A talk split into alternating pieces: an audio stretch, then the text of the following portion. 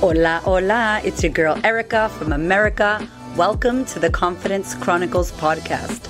This podcast is all about helping you stand in who you are. Stop giving a fuck what people think about you. Start standing as your fully expressed self. As you are, as is, there is no filter needed. You are fucking awesome, and I am here to remind you. I'm a confidence coach, and I'm a bold stand for confidence, and I cannot wait to dig into today's episode with you.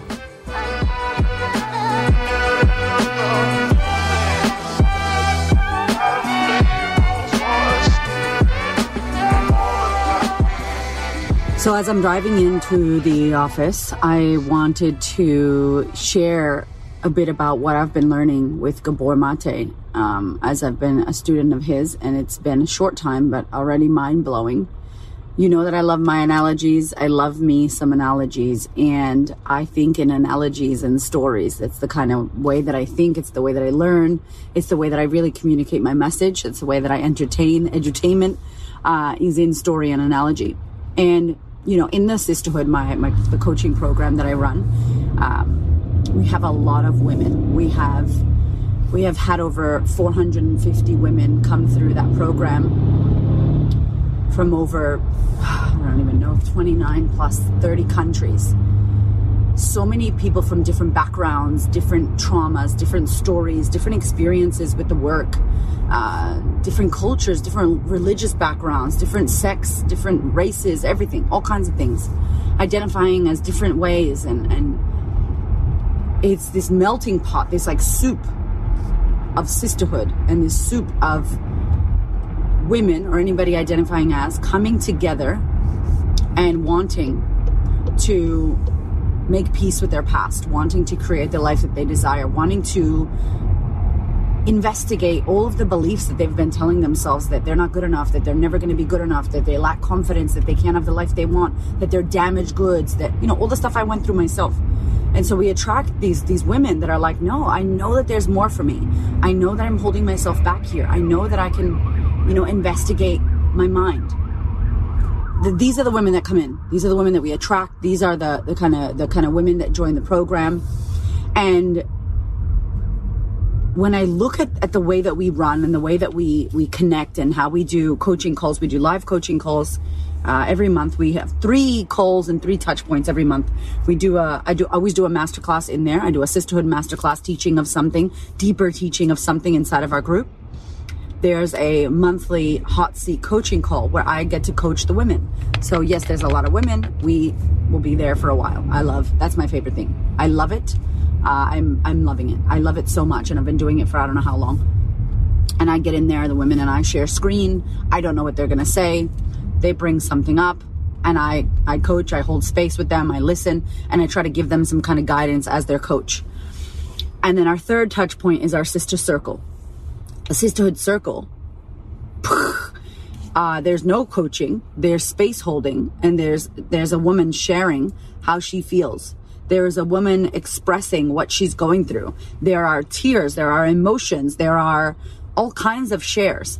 Now, it is a highly um, vulnerable space, and I have been running this program for three years, three and a half years almost. And I can't even tell you how honor honorable the space is, how safe the space is, how what happens in Sistahood Vegas stays in Sistahood Vegas, how I, all I think of is safe. And we've we, not just I, but we have created this container for deep vulnerability. And I mean deep a woman will get on the Zoom and share something she's never told anyone. She's never told her best friend, her, her partner, anyone. And she'll say it in front of 70 or 80 or 60 women on a Zoom. And just hearing that might be like, oh my God, that sounds so scary. But that it's not because we've created this environment of of we, of sisterhood, of I share, I heal, we heal. It is so powerful. I'm so proud of my women I'm so proud of these women that join this program and do this work. And I was in therapy for 19 years. I did therapy for 19 years to heal my past. And many people need therapy. Many people use therapy. Many people, therapy doesn't work for them. therapy is not a blanket rule, it's not good or bad. It depends on who you are and what you need. But I know, speaking to a few therapy friends, that they're like, how dangerous. That sounds dangerous. What if people get triggered? Triggers, triggers, triggers. And we are so funny about triggers. We're so conscious about triggers and trigger warnings and, and being mindful not to trigger people. And if you've been listening to my work and you know what I talk about, I do not believe that we trigger people. We can't trigger people. That's like saying, you made me angry. And I tell my mothers, I have a lot of mothers, and I'm a mother myself. I can't say to my son, Raven, you made mommy angry. What am I teaching him? What am I saying? I'm saying that you, other person outside of me, has made me feel a way. When we all know that I control, I'm in charge of my feelings. My son can't make me angry. I need to choose to respond angry. Yeah? So I've said this, I have a podcast on this. People don't trigger you, you get triggered. And people got triggered about that podcast. A lot of people loved it and a lot of people got triggered. And good, because the reality is nobody is triggering you.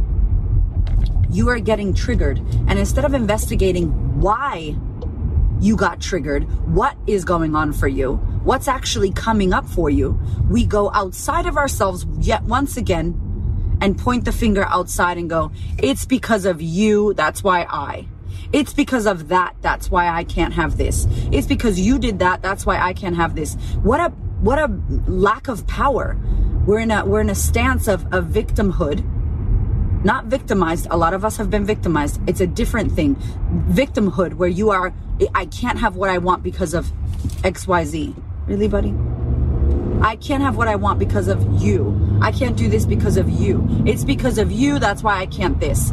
We stand in that place of blame and pointing the finger outwards, and we take zero responsibility and accountability as to how we can create what we want and as to how it's our responsibility. And Gabor just spoke in one of the teachings, and he was using an analogy. And I am like salivating because I'm obsessed with analogy, and I love him. And he said, if we talk about triggers, and if you think about a trigger, and we use a weapon, for example, because a weapon has a trigger. I was in the military for over 10, you know, 10 years. I was active for eight years and active for two. I was in the military for almost a decade and I shot M16 rifles. We had Glocks. I owned a gun when I lived in Florida, which is crazy, but I lived alone and I was scared and that was my thing back then and I had one. And I've I've held a gun, I've used a gun, I've seen it in the military. The trigger is tiny in the weapon. And he was saying this, Gabor. The trigger on the weapon is tiny. So what exactly is the weapon? Well, it's a it's a it's a loaded it's a loaded weapon that has explosives inside of it. And instead of when you get triggered going, "Wow, I am a loaded weapon and I've got explosive shit inside of me." And taking that responsibility, we go, "Why did you trigger me?" Why did you trigger me or that triggered me? And oh, I was like in my car, just like snapping, going, Yes, Gabor, yes. Because that's the reality. The trigger is the tiniest part. Let's not worry about the trigger. There'll be no triggering if we ain't talking about an explosive weapon that is you. You are a loaded weapon walking around with explosive shit that you haven't dealt with and then someone says something and you watch a video you get triggered and it's about it's their fault and I'm like, whoa, where's the responsibility here? Now, I know that that's triggering. Pun intended, right? I know that that's triggering. But there's power in this because if you could figure out how and why you are an explosive loaded weapon, that is the power. That is the power right there.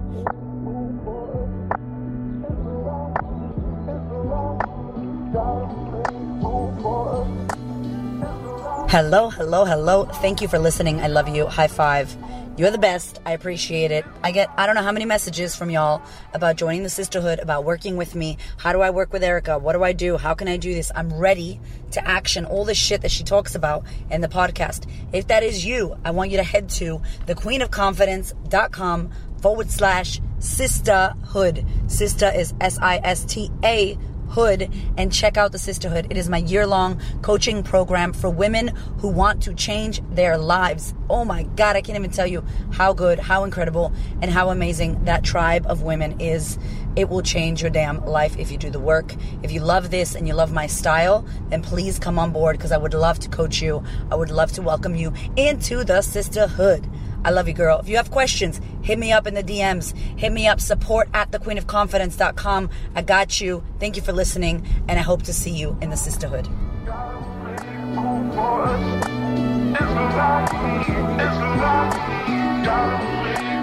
And in our society, Dr. Wayne Dyer, you know, rest in power, my love. He is so good. He was the one, and I talk about this in my book, Confidence Feels Like Shit.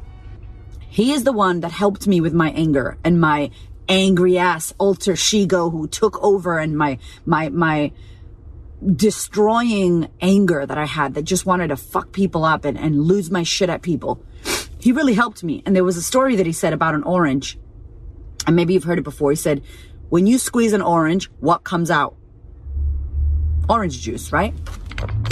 Orange juice comes out when you squeeze an orange. Apple juice doesn't come out you know, gin doesn't come out. when you squeeze an orange, orange juice comes out because that's what's inside. And then he goes, when someone squeezes you, what comes out? Anger, frustration, pissed off, guns blazing, swearing, screaming, yelling, numbing out. Like when someone squeezes you, ugh, and we're all getting squeezed right now my women right now are so angry. I don't know about you, but the women in the sistahood, when we talk, they're angry. There's a lot of anger right now in our world. People are driving on the road angry, like crazy, because we're being suppressed in so many ways. So when you get squeezed, what comes out? And if you don't like what is coming out when you get squeezed, this is Wayne Dyer's story, that's the inner work. That's your responsibility. That's you taking going, you know what? I just reacted. I just yelled. I just swore. I just threw a plate. I just reacted. I just uh, wished bad on someone. I just screamed at my child. I just slammed the door and numbed out for three days. I did not show up. I did not take responsibility. Fantastic. Instead of blaming someone for triggering you, what is inside of you that is getting triggered? And how can you work on that? And that's what the sistahood, that's what my whole shit is about. That's what my and that's the secret for me. Like people like, how do you do this? How do you not care what people think? How do you baby, I do my work.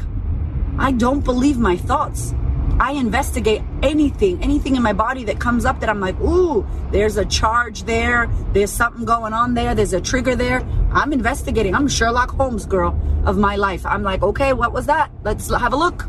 Let's inquire. That's what I've been doing for the past, I don't know, 10 years inside of myself. I only started this coaching business three years ago. Those other seven, eight years was about me working through my shit. I had a lot of shit. I would have been the worst coach. I had too much stuff to try to help someone else. And some of us try to help other people, and I'm like, you haven't even worked through your shit. You haven't even worked through your shit. You want to help other people. It's like you being starving standing at the buffet trying to feed the rest of the room. I'm like, babe, eat, have some crumbs, have a piece of toast. You eat first. Put your mask on first in the airplane going down. You can't help anybody. And we're in this culture, this martyrdom, this like, I just have to help other people. And I'm like, you haven't even worked through it yourself. And we can't, listen, it's not me saying it, but we cannot we cannot take our clients through something we haven't went through. We cannot own that space if we ourselves haven't done that. And it will show up for you. It will show up as a coach. You won't be busy. It will show up in your bank account. It will show up in the lack of clients, in the lack of sales. It shows up. And I think it's an initiation. We don't get to walk people home if we haven't walked that way. If we don't know what that shit feels like ourselves. So for those seven years, I wasn't thinking about you. I wasn't thinking about helping anybody. I was like, let me sort my shit out. And I had a lot. I had a ton of stuff to work through. And I had no idea what the hell I was doing. I was paying people left, right, and center. And I'm grateful for every dollar that I spent. Every dollar invested in my mind and in my soul and in my body and in my awareness and my knowledge, in my healing has the return on that I don't even want to say quadrupled, quintupled, whatever the word is, times 20 million.